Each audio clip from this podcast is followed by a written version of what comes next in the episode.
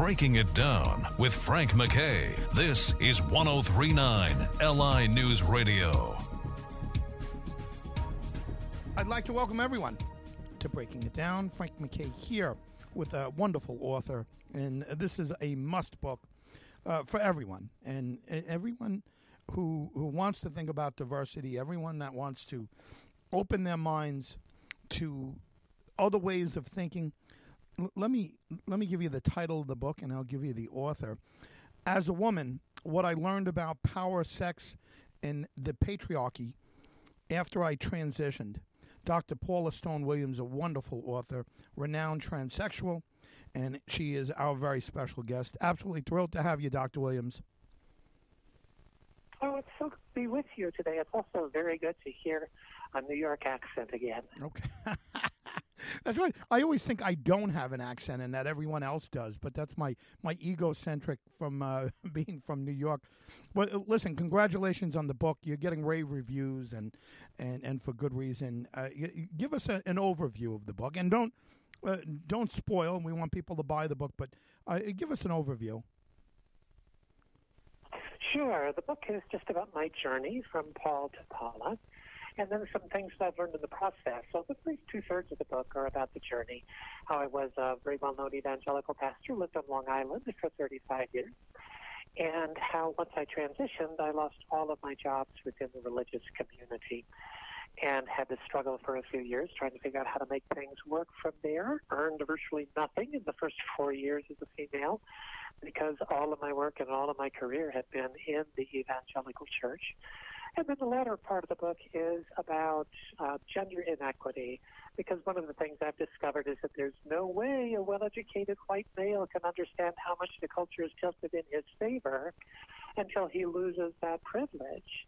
And so that was a rude awakening for me. That's been the subject of most of my TED Talks, gender inequity, and how much I've learned about that since transitioning. So the latter half of the book is about that, a little bit about why religion behaves the way it does in the United States, and then at the close of the book after that. So, yeah, it kind of follows the progression of my life, the discoveries I've made, and then calls everybody onto the hero's journey it's amazing the perspective that you have that uh, you know that I, I, can't imagine anybody taking it for granted, but people get lost.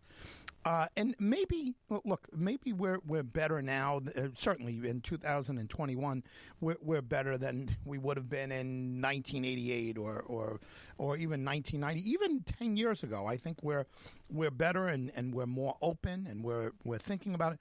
But uh, but imagine you know, and I'm talking to the listeners here. Imagine the perspective that Dr. Williams has, uh, have having lived as a man and having lived as a woman. Uh, very few, a very small percentage uh, of people in history have had that experience, and to be able to write about it and to see the inequality that exists. I, I mean, a- absolutely amazing. Uh, but before before we get into that, the evangelical church. I imagine that uh, that uh, that you got a lot of pushback when you transitioned, when you talked about transition. Uh, is is that a correct assumption? Oh, that's a correct assumption. Yeah, 84% of evangelicals in America feel that gender is immutably determined at birth. Over 60% feel that the United States has been far too accommodating to transgender people, and yet only 25% have ever met a transgender person. There are over 300 bills pending right now taking away the rights of transgender children in over 30 different states. And actually, the group driving those bills is evangelical Christians, even more so than political conservatives. 60% of political conservatives feel transgender people should have the same civil rights everyone else has. So it's really just this religious minority in America that is standing against us, and it's primarily strong in the South and the Midwest. And that is, in fact, my religious heritage. I was a national leader in that group. I've spoken in three of the ten largest churches in the United States. I stayed within for a long time, hoping to change it from within, and realize now I stayed within far too long. I should have left sooner.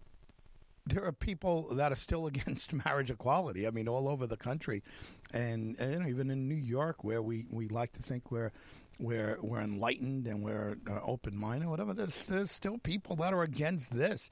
I had people when when I spoke up in in favor of, of marriage equality, which just sounds so sounds so ridiculous that we'd have to even have this discussion. But you know, people said to me, uh, you know, can I can I marry my dog or can I marry my hamster?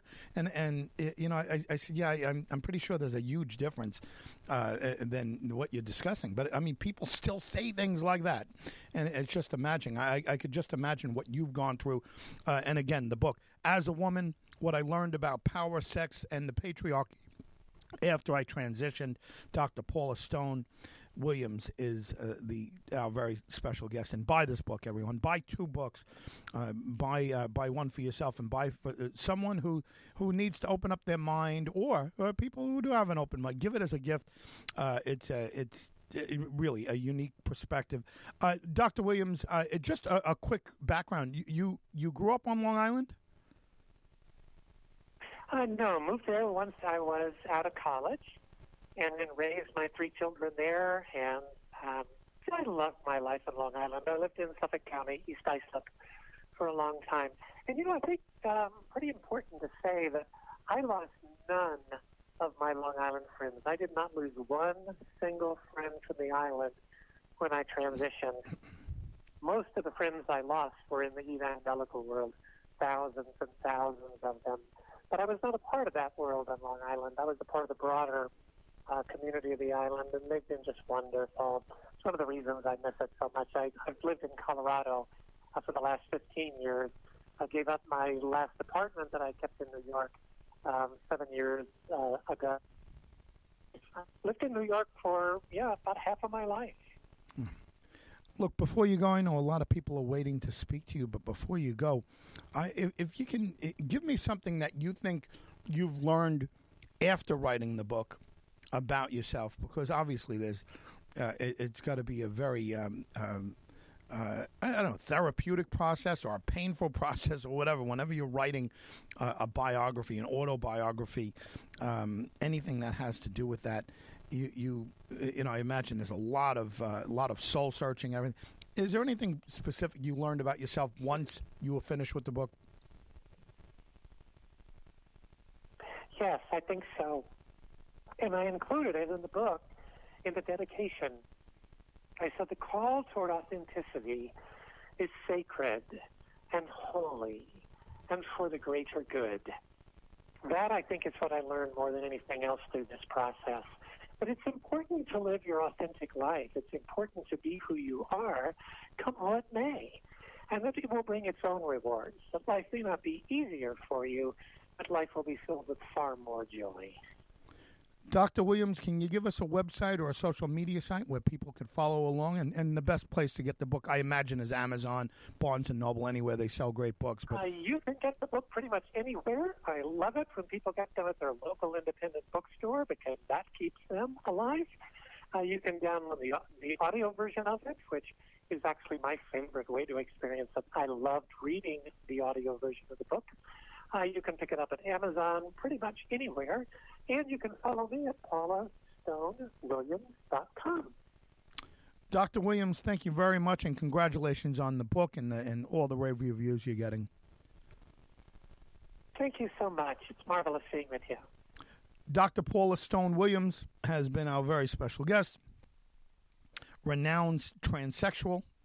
And the name of the book, once again, As a Woman What I Learned About Power, Sex, and the Patriarchy After I Transitioned and uh, again, I, uh, you know, from from East Islip, and uh, she, you know, she mentioned she didn't lose friends here. She didn't lose friends here on Long Island in New York. She lost them in the evangelical world, which I, you know, I, I can't imagine that she'd have any anyone left from the evangelical world. I mean, it's it is certainly um, you know anything to do with uh, transgender, uh, anyone that that transitioned to uh, to a, a, different sex is, is obviously not going to have have any friends left in the evangelical world. I, I shouldn't say any, but I mean, it's uh, it seems to fly in the face of of the teachings and so forth and whatever. But um, interesting perspective, and uh, you know, someone that has actually seen the world from a man's view and and then from a woman's view,